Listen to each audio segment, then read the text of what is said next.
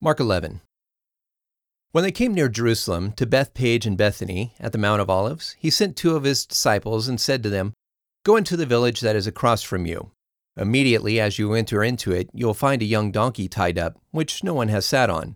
Untie him and bring him. If anyone asks you, Why are you doing this? say, The Lord needs him, and immediately he will send him back here. They went away and found a young donkey tied at the door outside in the open street, and they untied him.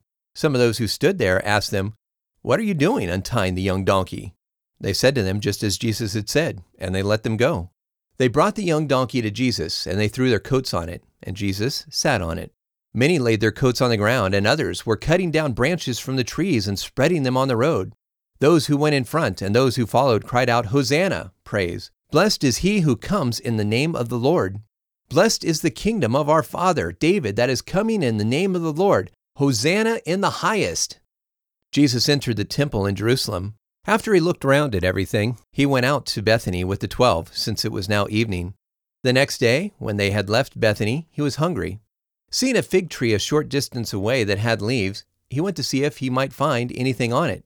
When he came to it, he found nothing but leaves, for it was not the season for figs. Jesus told it, May no one ever eat fruit from you again. And his disciples heard it.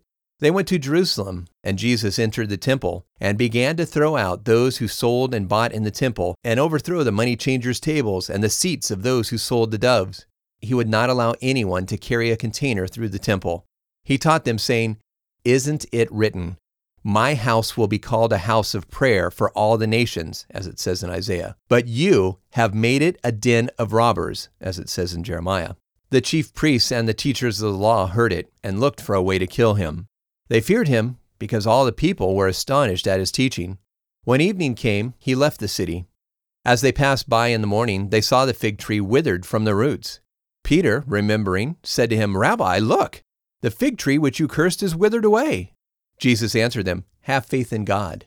For most certainly I tell you, whoever tells this mountain, Be moved and thrown into the sea, and doesn't doubt in his heart, but believes that what he says is happening, he will have whatever he says. So I tell you, in all things, whatever you pray and ask for, believe that you have received them and you will have them. When you stand praying, if you have anything against anyone, forgive them, so that your Father who is in heaven may also forgive your sins. But if you do not forgive, neither will your Father in heaven forgive your sins. They came again to Jerusalem, and as he was walking in the temple, the chief priests, the teachers of the law, and the leaders came to him, and they asked him, by what authority do you do these things? Or who gave you this authority?